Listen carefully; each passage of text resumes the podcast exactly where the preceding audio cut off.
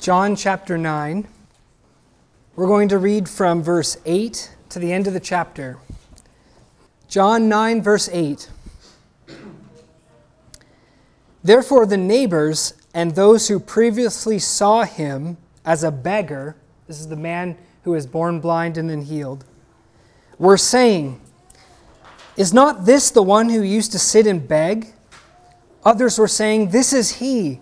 Still others were saying, No, but he is like him. He kept saying, I am the one. So they were saying to him, How then were your eyes opened? He answered, The man who is called Jesus made clay and anointed my eyes and said to me, Go to Siloam and wash. So I went away and washed, and I received sight. They said to him, Where is he? He said, I do not know. They brought to the Pharisees the man who was formerly blind. Now it was a Sabbath day when Jesus made the clay and opened his eyes. Then the Pharisees also were asking him again how he received his sight. And he said to them, He applied clay to my eyes, and I washed, and I see. Therefore, some of the Pharisees were saying, This man is not from God because he does not keep the Sabbath. But others were saying, How can a man who is a sinner perform such signs? And there was a division among them. So they said to the blind man again, What do you say about him since he opened your eyes? And he said, He is a prophet. The Jews then did not believe it of him that he had been blind and had received sight, until they called the parents of the very one who had received sight and questioned them, saying, Is this your son, who you say was born blind? Then how does he now see? His parents answered them and said, We know that this is our son, and that he was born blind, but how he now sees, we do not know, or who opened his eyes, we do not know. Ask him. He is of age, he will speak for himself. His parents said this because they were afraid of the Jews. For the Jews had already agreed that if anyone confessed him to be Christ, he was to be put out of the synagogue.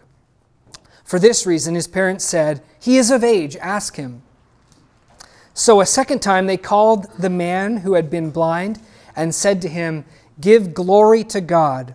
We know that this man is a sinner. He then answered, Whether he is a sinner, I do not know. One thing I do know, that though I was blind, now I see. So they said to him, What did he do to you? How did he open your eyes? He answered them, I told you already, and you did not listen. Why do you want to hear it again? You do not want to become his disciples too, do you? They reviled him and said, You are his disciple, but we are disciples of Moses. We know that God has spoken to Moses, but as for this man, we do not know where he is from. The man answered and said to them, Well, here is an amazing thing that you do not know where he is from, and yet he opened my eyes. We know that God does not hear sinners, but if anyone is God fearing and does his will, he hears him. Since the beginning of time, it has never been heard that anyone opened the eyes of a person born blind. If this man were not from God, he could do nothing. They answered him, You were born entirely in sins, and you are teaching us? So they put him out. Jesus heard that they had put him out, and finding him, he said, Do you believe in the Son of Man? He answered, Who is he, Lord, that I may believe in him? Jesus said to him, You have both seen him and he is the one who is talking with you. And he said, Lord, I believe. And he worshiped him. And Jesus said, For judgment I came into this world, so that those who do not see may see, and that those who see may become blind. Those of the Pharisees who were with him heard these things and said to him, We are not blind too, are we? Jesus said to them, if you were blind, you would have no sin. But since you say, We see, your sin remains. Let's pray.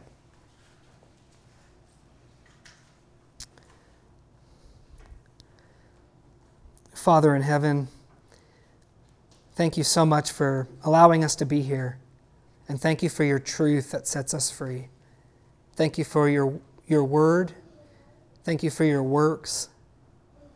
Thank you most of all for your Son, Jesus Christ, and what he reveals to us about you. Lord, I just ask that you would take this time that we have now to hear from the scriptures, and I pray, Lord, that you would use it, work in our hearts, open our understanding, strengthen our hearts, encourage us in the truth, and bring honor to your name, Lord. Do a work in my heart, do a work in everyone's heart here, Lord, as we reflect and listen to Jesus. And Father, we lay this before you in Jesus' name. Amen. Last week, we looked at the healing of the man who was born blind. And we recognized that this healing was included in the Gospel of John by the Apostle John because it's a sign that illustrates who Jesus is. This healing is not just some representative healing that John wanted to include to say, hey, did you know that Jesus healed people? He's powerful, he could do that. But this sign was included to show us that Jesus is the light of the world. He's the one who brings light to those who are in darkness. And last week we talked about how this man who is born blind, he represents all men, right? This man who is born blind represents us all because every single person who's born into this world is born blind to the reality of God, blind to the reality of themselves, and blind uh, to the reality of salvation. What am I supposed to do? Where am I supposed to go? And that's why every single one of us needs to be taught and instructed. Our eyes need to be opened. And if they're not, then we're just going to remain in darkness. If you leave a person alone without any truth and revelation, they're just going to remain in darkness. And Jesus is the light of the world. He's the one who brings us the truth about God, the truth about ourselves, and the truth about salvation. And whoever believes in him and receives his revelation that he taught, they're no longer blind. They're now in the light and they can see. Jesus teaches us about God, ourselves, and about salvation. And I was just reflecting on this. We need to reflect on this every day, all the time. That Jesus reveals to us that before God we are all unrighteous. Amen? I mean, did you realize that this week afresh? That if, you, if God were to judge you on the basis of your behavior and He was to hold you up to His standard, did you realize this week afresh that you'd fall short of that, right? And Jesus hammers that home. No, it's not about trying, it's not about doing your best. God's standard is love, perfect love for God and neighbor, and you fail at that. If you get what you deserve, you're going to go to hell.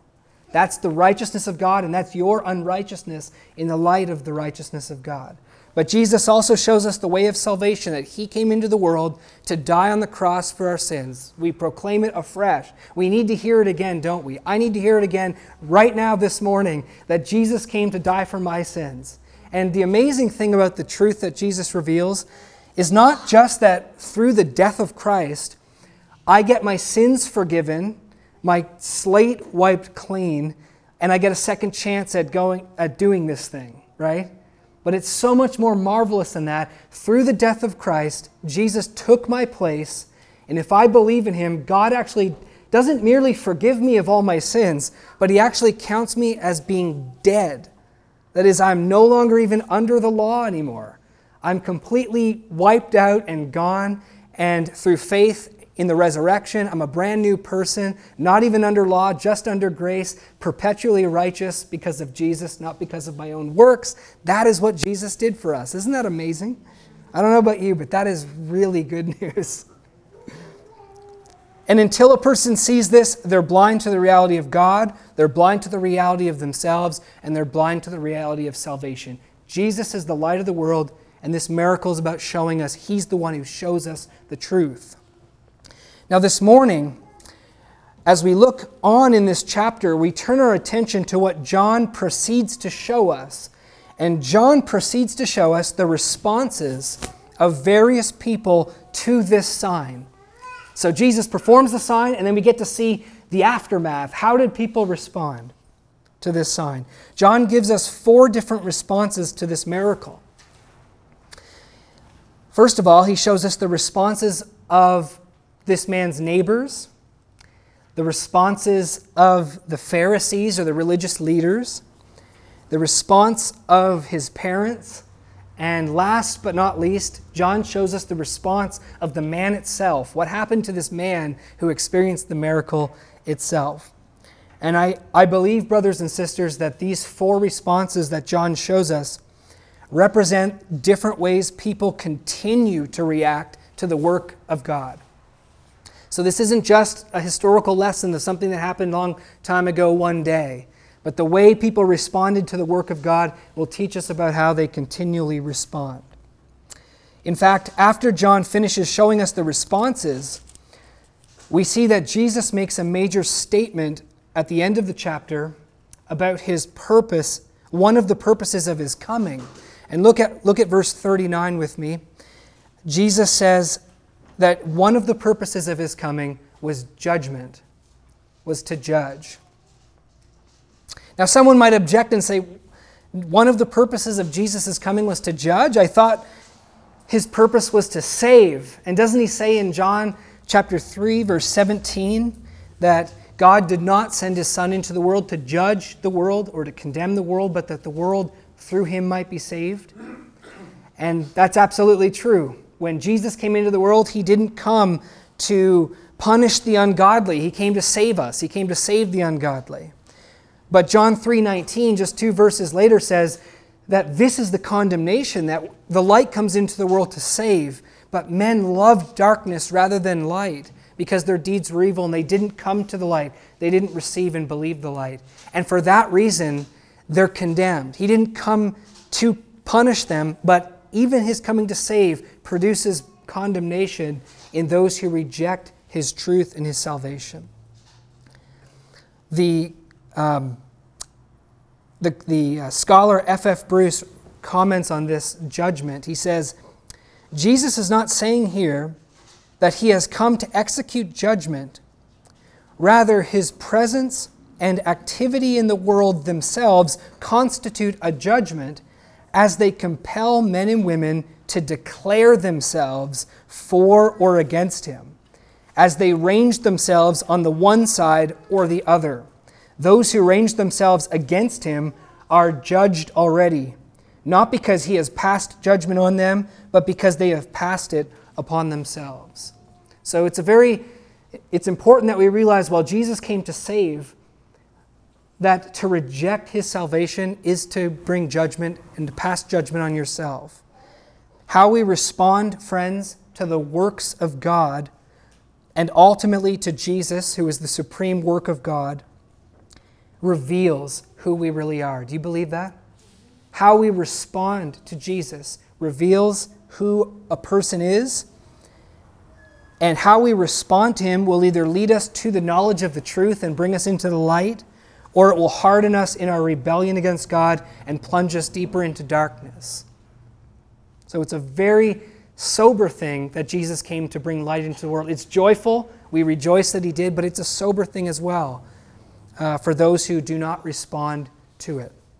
And we'll say more about that at the end.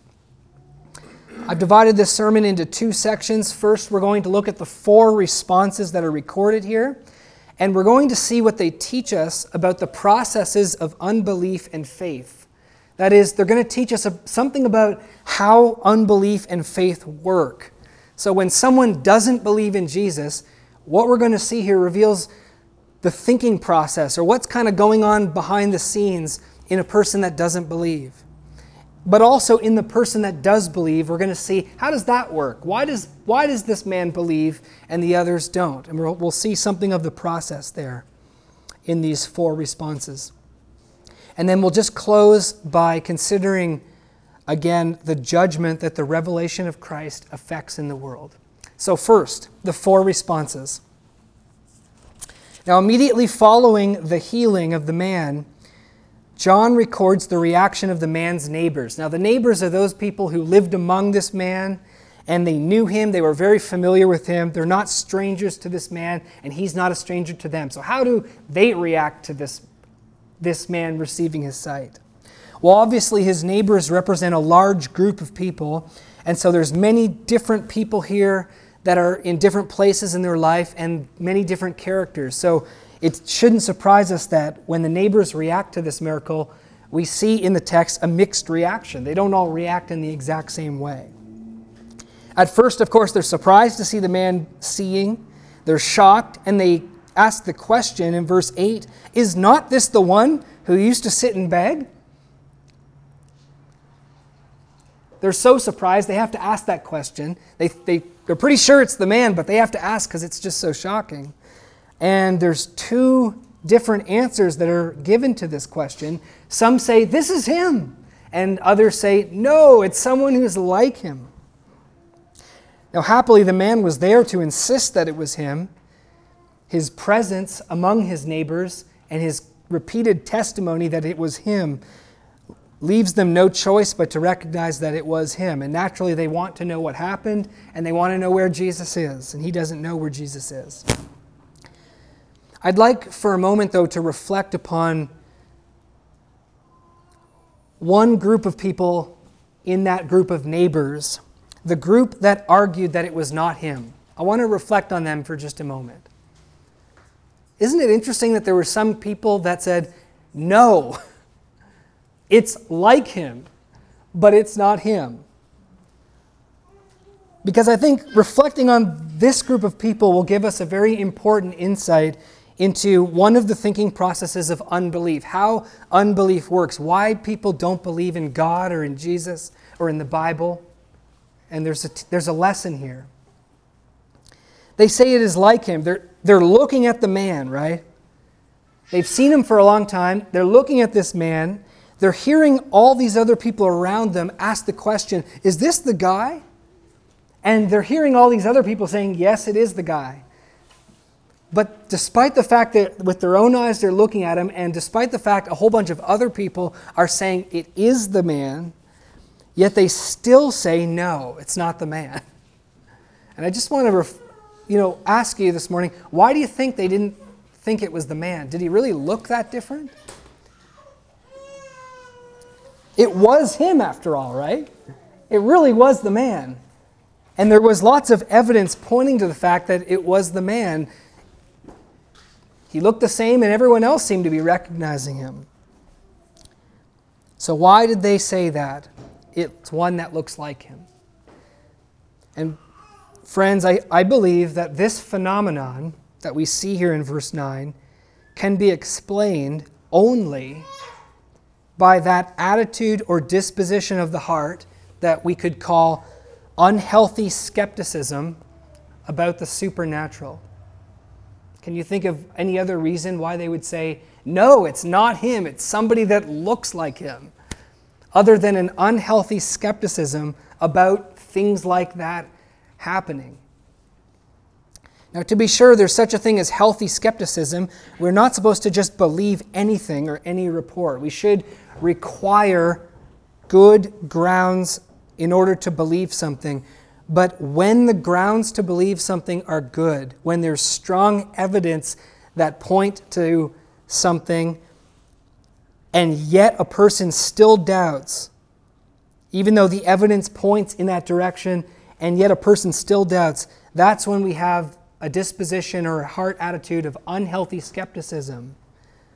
Unhealthy skepticism says, I know it looks like him, I know it sounds like him, I know it acts like him, but it can't be him. It can't be him. It's got to be someone who just looks like him.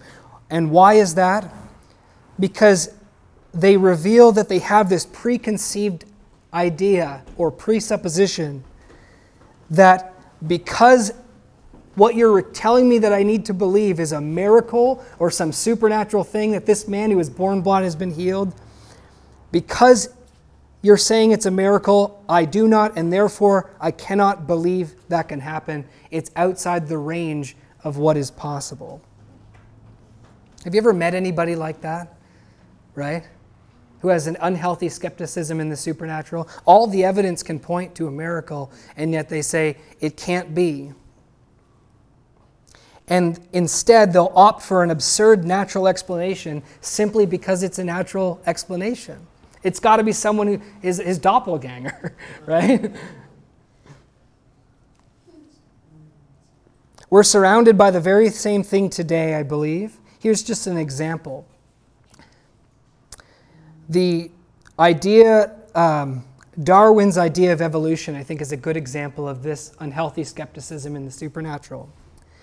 So, as a natural explanation of the uh, everything that we see in the in the universe and the biodiversity and animal life and plant life and even our own bodies, as a natural explanation of how all of this came to be, I believe, friends, that it's conspicuously outlandish and absurd. To say that you and I and all this amazing, elegant, and ingenious design just happened by a random process of mutation and natural selection, that that's how we can explain our own existence and the existence of all the biodiversity. To say that that's how it it really strikes me as just on the surface outlandish and absurd. And I hope it does for you as well. And the Bible would tell you that it does as well. The Bible teaches us that God is the one who created this world as it looks, and that, that nature testifies of his design, his power, and his wisdom day by day. But because Darwin's idea of evolution is the only natural explanation that this secular world has for the origin of things, it therefore is accepted as being wise and respectable. And yeah, this is a good explanation for the world, only because it's the only natural explanation that people have. And so I think we can see the same kind of thing. I know it, it's, it, it, it, it seems absurd, but it's the only one we're going to go with because it can't be from God. We won't accept that conclusion. Have you ever talked about someone about the resurrection of Jesus? And you find they quickly dismiss the idea that Jesus rose from the dead. No, dead men can't rise from the dead. It was probably stolen by the disciples, right? Even though, if they were to think about it, as many people have thought about it, uh, and come to the conclusion that Jesus must have risen from the dead. The evidence points in that direction. And if you think about it, any natural explanation of the resurrection of Jesus is it strikes us as outlandish. And yet, simply because it's a natural explanation, people will opt for that one rather than admit Jesus rose from the dead because of an unhealthy skepticism in the supernatural. So it's the same thing we see in this text. Now, I think we all struggle with this to a degree because supernatural things are not what we're used to, right? So if you get a supernatural report, I think our first reaction is, no, I don't think so. There maybe there's a natural explanation for that. But brothers and sisters, if the evidence points in the direction of a miracle of God, then it is incumbent upon us to believe. Do you believe that? If the evidence points that it was a miracle, then we can't say, I know the evidence points there. I know it'd be absurd, some other hypothesis, but I can't believe it's a miracle. That is an unhealthy heart attitude. Acts chapter 26, verse 8 says, Paul tells us, Why should it be thought incredible that God can raise the dead? And Augustine said long ago, Why do you marvel? It is God. God can do miracles.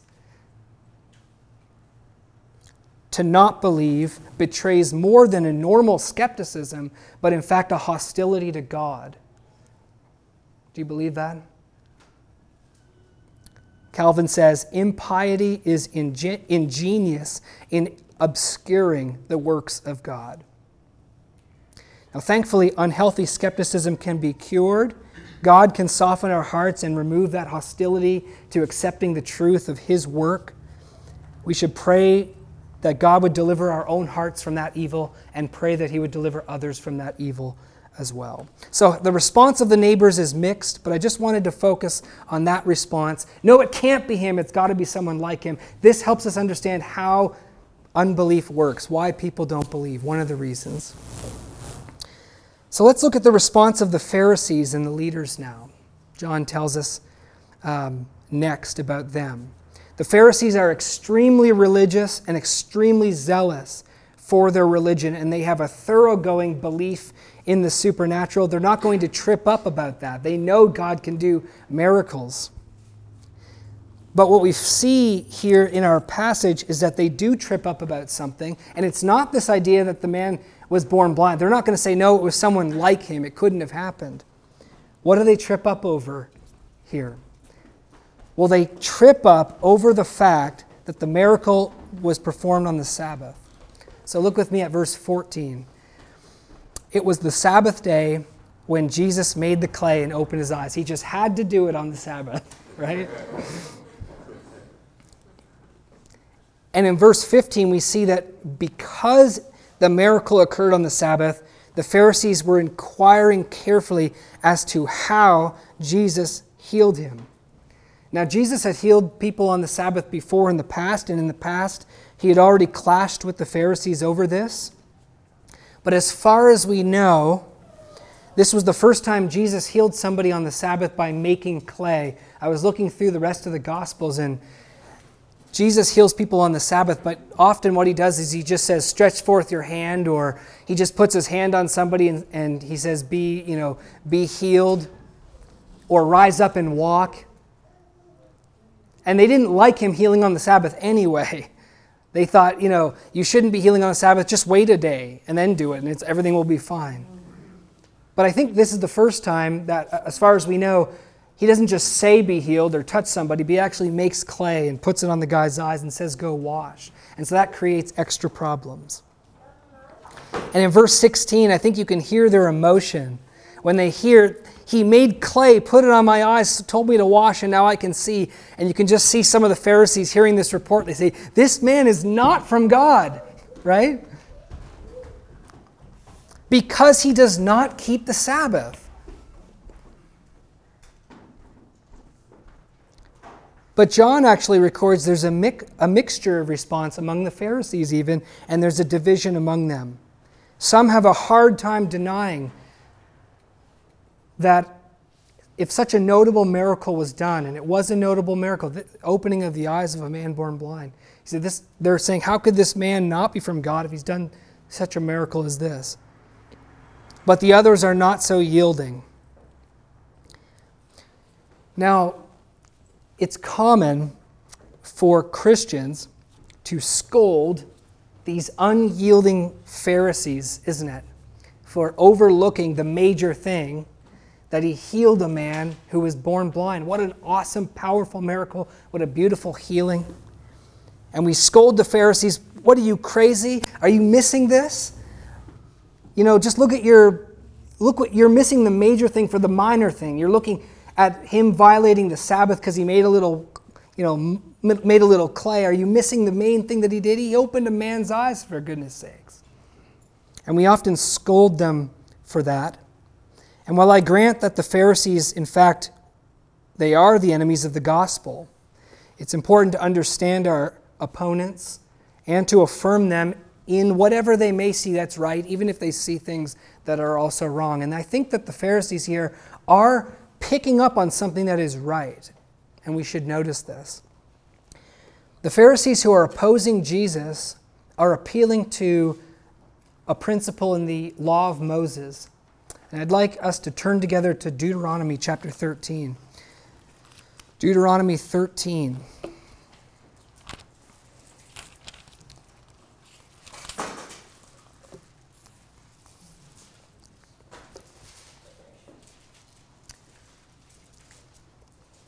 Deuteronomy 13.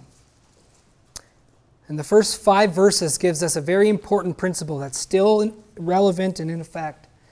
And we need to consider it, and it's relevant to our case here in, the, in John 9. So those who are opposing Jesus for healing on the Sabbath are appealing to this principle. And let's just read these first five verses together. If a prophet or a dreamer of dreams arises among you, and gives you a sign or a wonder, and the sign or the wonder comes true, concerning which he spoke to you, saying, Let us go after other gods, whom you have not known, and let us serve them. You shall not listen to the words of that prophet or that dreamer of dreams, for the Lord your God is testing you to find out if you love the Lord your God with all your heart and with all your soul.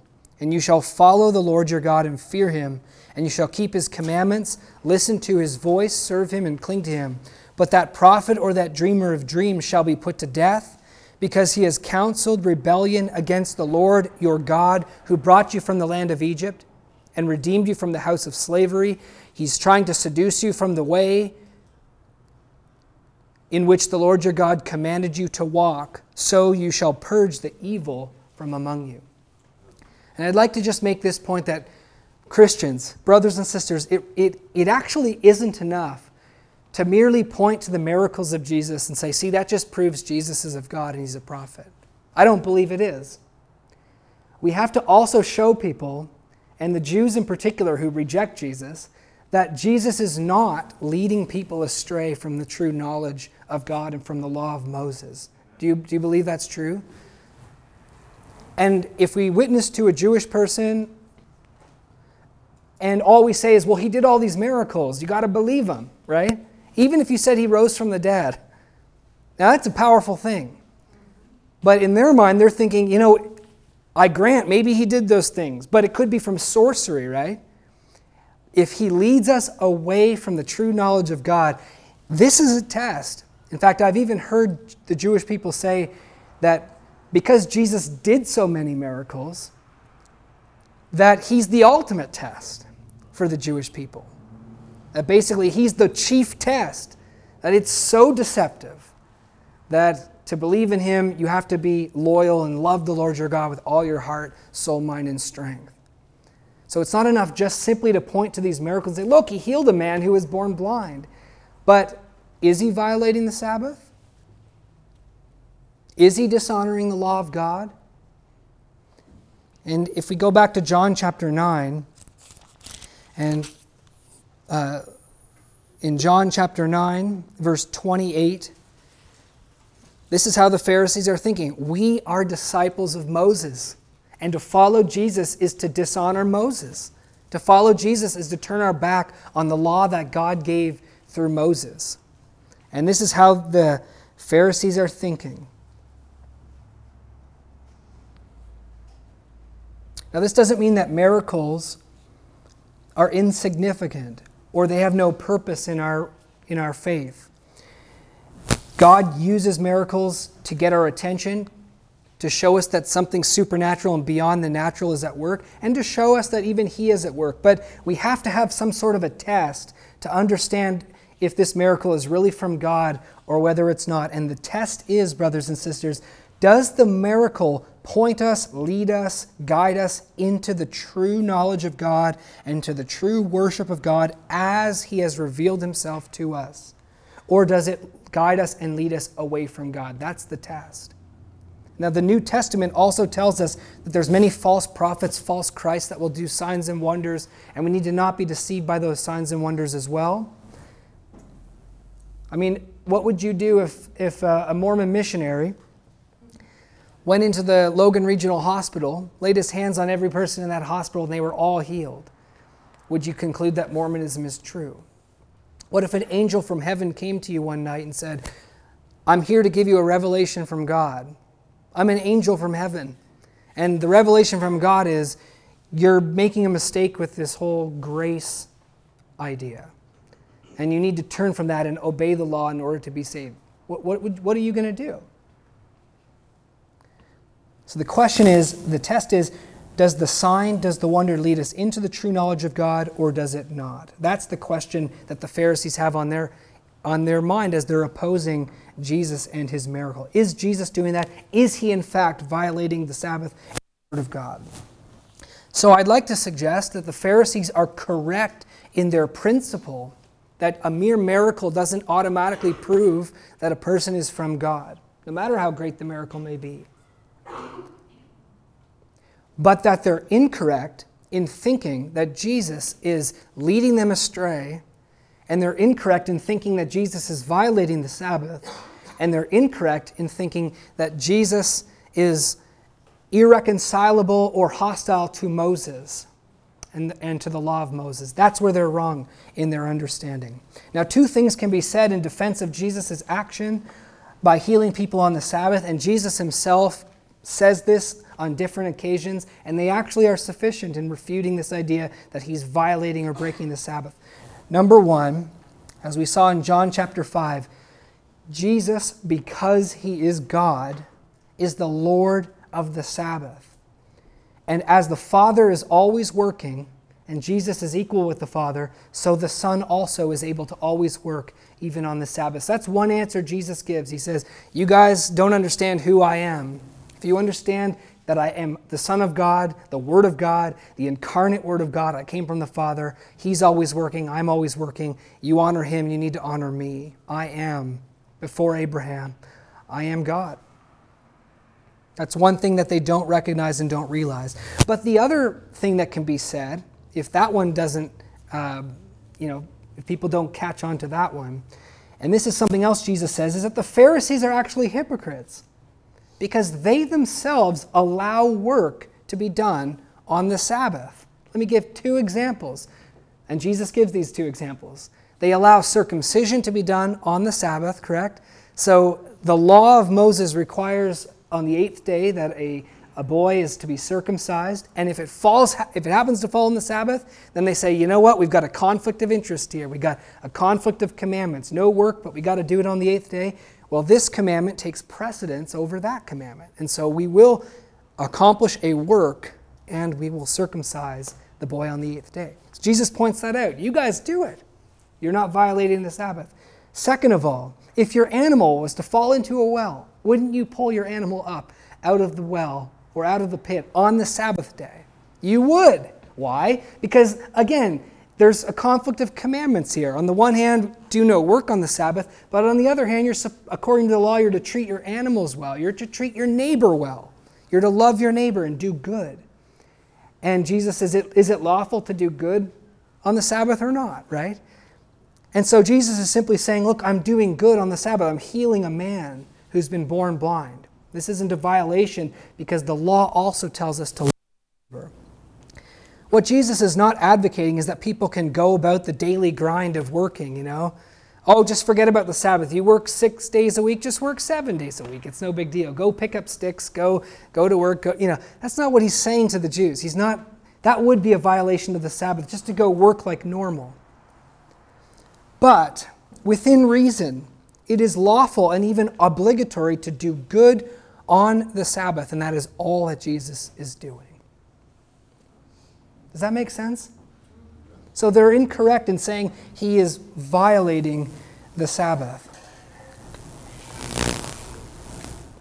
So, why do the Pharisees not believe in him? What's the working or the process of unbelief here? It's not because they're skeptical of the supernatural, it's because they have a zeal for God that's not according to knowledge. It's because they wrongfully think Jesus is violating the Sabbath when he's not, and it's because they wrongfully understand Moses and his law. If they really knew Moses, Jesus tells us, and we as the Christian church proclaim this again if you really understood the law, if you really understood God's word through Moses, then you would believe in Jesus. True? It's their false understanding of Moses that's the problem. Their zeal for God without knowledge. And the reality is is underneath that is actually hostility to Christ and hostility to God because if you really believe Moses, that would mean you're a lawbreaker right? If you really believe Moses, that would mean you're in big trouble. That would mean what Jesus is saying is true.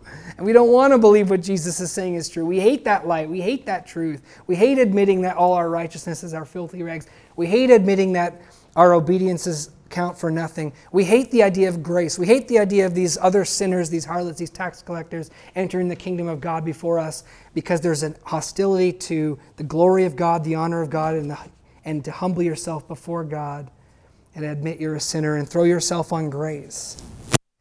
This is really just their pretext to justify their unbelief. Oh, we're not going to believe in him. He's a Sabbath breaker. You can see how people disbelieve today in the similar way. Zeal for God, but not according to knowledge. The third response is the parents, and we can be brief about them. They're brought in by the Pharisees to verify the story. I think the Pharisees were hoping to solve the dilemma by perhaps proving it all to be a fraud. The parents are obviously ecstatic that their son is healed, and we can just imagine how much joy they'd have in their heart as they're standing before the Pharisees looking at one another. And the son is looking at the parents for the very first time. But when the parents are asked about how the son was healed, what is their response? They don't want to get entangled with Jesus. They know that anyone who believes in Jesus is going to be kicked out of the synagogue, and, and that was a very big deal in that community, in that religious community. We can understand, I think, something of that here in Utah. And the parents don't want to even go near that because they're afraid, John tells us, of entangling themselves with Jesus and losing their standing and their status in the community. And so here we see another reason people don't believe, another process of unbelief. We've looked at uh, just an unhealthy skepticism of the supernatural. We've looked at um, uh, misunderstanding the law, having a zeal for God without knowledge. But here we see another reason people don't believe in Jesus is because of fear. They love their reputation, they love their status, they love the comfort the comfort of their life in the community. They don't want that to be troubled. And it's a tragic fact, friends, that many people have forfeited the eternal pleasures of the kingdom of God for these lesser pleasures and these temporal pleasures of earth. Many people have forfeited salvation just because of fear. Didn't Jesus say that? If you're going to believe in me, they're going to hate you, they're going to persecute you, you're going to be cast out, but you've got to count the cost and you need to believe that it's worth it, right? It's worth losing your own life, even, to gain your soul. And what does it profit a man if he were to gain the whole world and yet forfeit his own soul? Martin Luther, who experienced persecution himself, said, He who will have for his master and king Jesus Christ, the Son of the Virgin, who took upon himself our flesh and blood, will have the devil for his enemy. And so we need to understand that, recognize that, count the cost, see the worth of it, brace ourselves, and not be afraid to believe in Him despite whatever we might lose. Here's one of the reasons why people don't believe they don't do that. And lastly, we have the response of the man himself. So we've seen there's a mixture of responses here, and I've focused primarily on negative responses, but now we can look at a positive response to this miracle. Here's a man that the miracle actually led into belief in Jesus. So obviously, he was overjoyed that he could see. Did you notice, brothers and sisters, in this text as we were reading it, that there's a progression and an increase of understanding that this man has? Did you notice that? That he grows throughout the story in his conviction and his understanding of who Jesus is. He grows, as we see in verse 11, he says, The man they called Jesus he put clay on my eyes, told me to wash. In verse 17, they ask him, What do you think about this man? He says, He's a prophet. Now it's interesting he says he's a prophet because a little bit later in verse 24 he says, I don't, or 25, I don't know if he's a sinner or not. So when he says he's a prophet, my guess here is that he understands he's a teacher. I'm not sure how much of his teaching he really grasps, but he's saying, look, he's like Elijah. He's like Elisha. He put mud on my eyes and I'm healed. I think he falls into that category somehow. It's ironic in verse 24, the Pharisees tell him to give glory to God, which is a Hebrew idiom or expression that actually means tell the truth before God. Give glory to God means God knows the truth. You're, you're not confessing the truth. God knows the truth. Honor God, honor the fact that He knows, and tell the truth. It's kind of similar to in our own society. Do you swear before God to tell the truth, the whole truth, and nothing but the truth? So help you God. It's similar to that. Give glory to God. Honor Him and the fact that He knows the truth and tell the truth. And what's ironic about that is that it sounds like they care about truth, doesn't it? It sounds like these Pharisees care about truth. They're enjoining this man to tell the truth. But the reality is, is they are the ones who are not giving glory to God because they're the ones who are hiding in darkness and will not confess the truth about their own hearts and about Jesus. It's amazing that they say they know Jesus is a sinner. How do they know he's a sinner? On what grounds do they know he's a wicked man? Because he put clay on a man's eyes? on the Sabbath, right? He did good on the Sabbath. Their perverted understanding of that uh, makes them think he's a wicked man. Isn't that amazing? But what about everything else Jesus has said? Honoring the law of God as perfection for what it is, showing compassion to the sinners, fulfilling prophecy. What about all of his wondrous works of healing that he has done, exorcisms? What about all the things he hasn't done? I mean, Jesus was sinless. Surely they noticed the spotlessness of his character, you know? But here they're so um, just forward to say, we know he's a sinner. Why?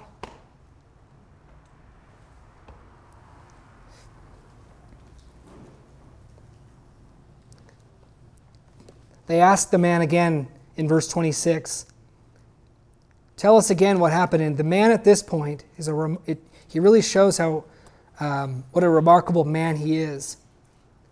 Because the, that, that's a community that feared the Pharisees. You know, these guys were the religious, the righteous people. You're to copy them, you're to honor them. They're appointed by God as your authorities.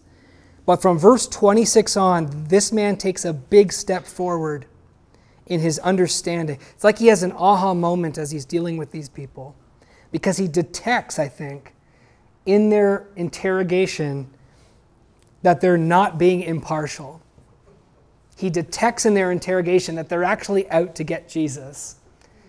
And it shocks him, I think. He respected these guys, and I think he loses his respect for them at this point, and he loses his patience even with them at this point. And he's surprisingly witty and amazingly courageous. Amazingly courageous. Wouldn't you agree? He's amazingly courageous. It's like not only has his physical eyes been open, but his spiritual eyes are starting to be open too. And he's starting to see through these men, right? And he moves from saying, I don't know whether he's a sinner or not, to, we know God doesn't hear sinners. If this man weren't from God, he could do nothing, right? he gives this powerful testimony of Jesus being from God before these Pharisees who he knows that if, if he crosses their path, it's not going to be good. And he's actually, he is excommunicated for what he said. They said, You're his disciple. And they throw him out of the synagogue. I love what Augustine said about that. He said, Such a malediction be upon us and upon our children. Amen? May the world say the same about us. You're his disciple and throw us out. What a blessing.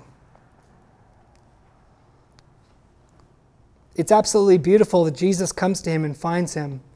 This man was kicked out of the world and the wisdom and the ways and the, the world's fraternity. He was kicked out of it on account of Jesus, for Jesus' sake. And we see Jesus did, Jesus did not forsake him.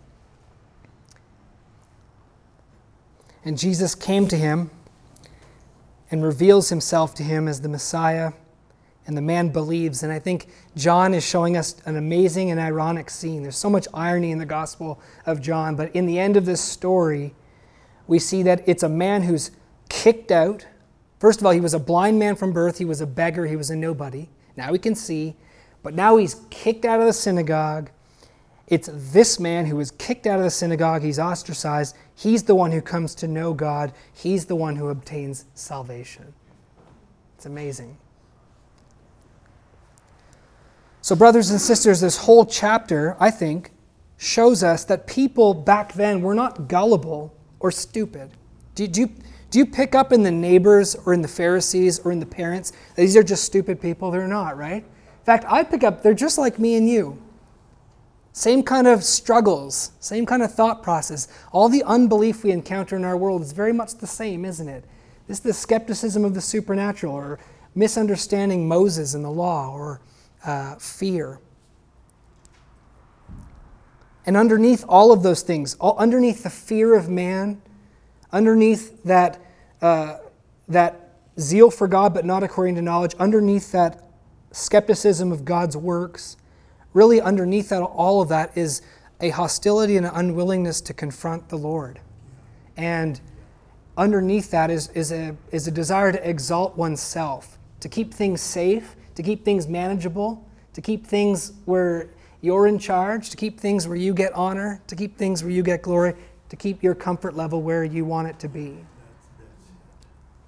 I think this is, the, this is what we see in this chapter is the processes of unbelief. But we see the opposite in this man. He didn't have a healthy, he didn't have an unhealthy skepticism of the supernatural. He was healed. He knew he was healed. One thing I know, I was blind and now I see it happen. I'm not doubting it. He didn't have a zeal for God, but not according to knowledge. In fact, he saw through the Pharisees' zeal and he saw they were crooked. He said, You guys are you guys appear zealous for God, but I'm detecting actually you don't love truth and you don't love his, his word and his ways. So he's looking through that. He's seeing through that. And he didn't have fear either, did he? He's like, you know what? Throw me out. You guys are crooked. He was very bold. So he didn't have those things. And I think underneath all of that, what this man had was what Jesus calls an honest heart a heart that is open and receptive to whatever the truth may be, and ultimately open to who God is, and not hostile to the truth of who God is. His ultimate concern is with the truth. In closing this morning, I just want to say one last thing about the judgment that the revelation of Christ affects in our world and continues to affect. And as I said at the beginning of this sermon, that although Jesus did not come to condemn the world but to save the world, the revelation of the truth of the gospel judges humanity in the sense that it polarizes us, it reveals our hearts, it hardens people in darkness, even as it calls forth people to the light. The revelation of the salvation of God separates and divides and reveals who we really are. And if you look with me at verse 39, Jesus said, For judgment I came into the world so that those who do not see may see, and that those who see may become blind. When the light comes to you, or when the light comes to your community or your family, when the light comes into this world, here's the only two options. Either those who don't see, see, or those who see become blind. Now, what does that mean? Commentators, when I was reading the commentaries, they're basically unanimous on this, and I, I think that they're right. That when Jesus says that those who don't see uh, may see, what he means is, first of all, of course, everybody's blind without the light of Christ. But those who don't see are the ones who know they don't see are the ones who realize they're blind, and therefore they're excited about the light. They're open to the light. The light comes, and they say, I want light because I'm stumbling around here. I don't know the truth about God and myself and salvation. I don't know what I'm doing or where to go. And to those people who are blind and know it, they receive the light. And when Jesus says those who see may become blind, he doesn't mean that apart from him, there are people who actually see. But what he means is, those who see are those who think they see, those who think they have light already, like the Pharisees, who in the next verse say, Well, we aren't blind too, are we? They think they see. They're the ones who say, I know what I'm doing. I know where I'm going. I know what God's about. I know who I am. I know what salvation's all about. And when the light comes, they hate that light.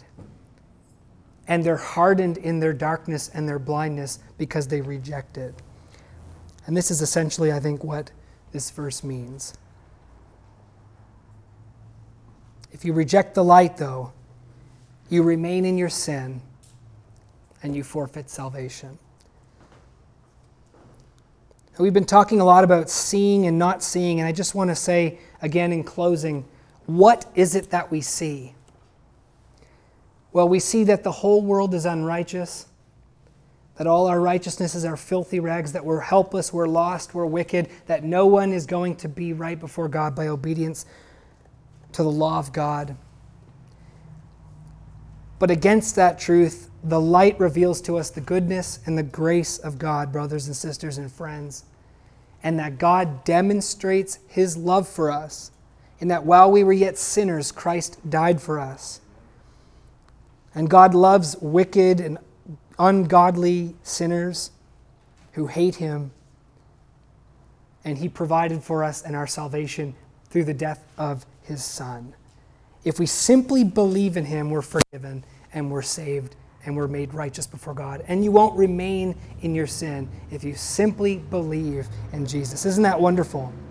You're forgiven and you're blameless. How? Just by believing in Jesus. I want to remind us all of that again. And that's the glorious good news. So, the question for all of us is the same question that Jesus put to that man Do you believe in the Son of Man? That's what Jesus asked that man. And please ask yourself that again this morning. Do you believe in the Son of Man? Are you held back from belief through skepticism? Are you held back from belief through a misguided zeal or misunderstanding of the word?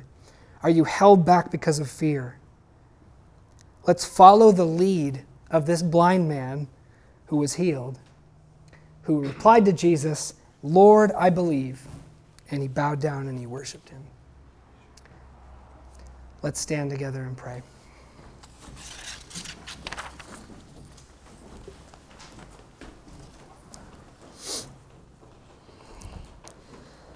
Lord, thank you so much for your love in sending your Son to die for wicked and evil sinners like me. And Lord, I just pray that you would help us to see this on a daily basis and be encouraged by the truth. Help us not to be discouraged by the processes of unbelief that are, surround us on a daily basis. And Lord, thank you that you never forsake those who put their faith in you. So, Lord, just encourage believers today. And Lord, also, we pray for our friends and our family members and those in our communities that are, that are in unbelief for whatever reason. I just pray that you would break down the walls and open their hearts and guide them into your truth, into your light, Lord. And most of all, Father, glorify your name. May every day your name be hallowed in our lives. And may we praise you because of your salvation. We thank you for this time, for this reminder of who you are, Lord.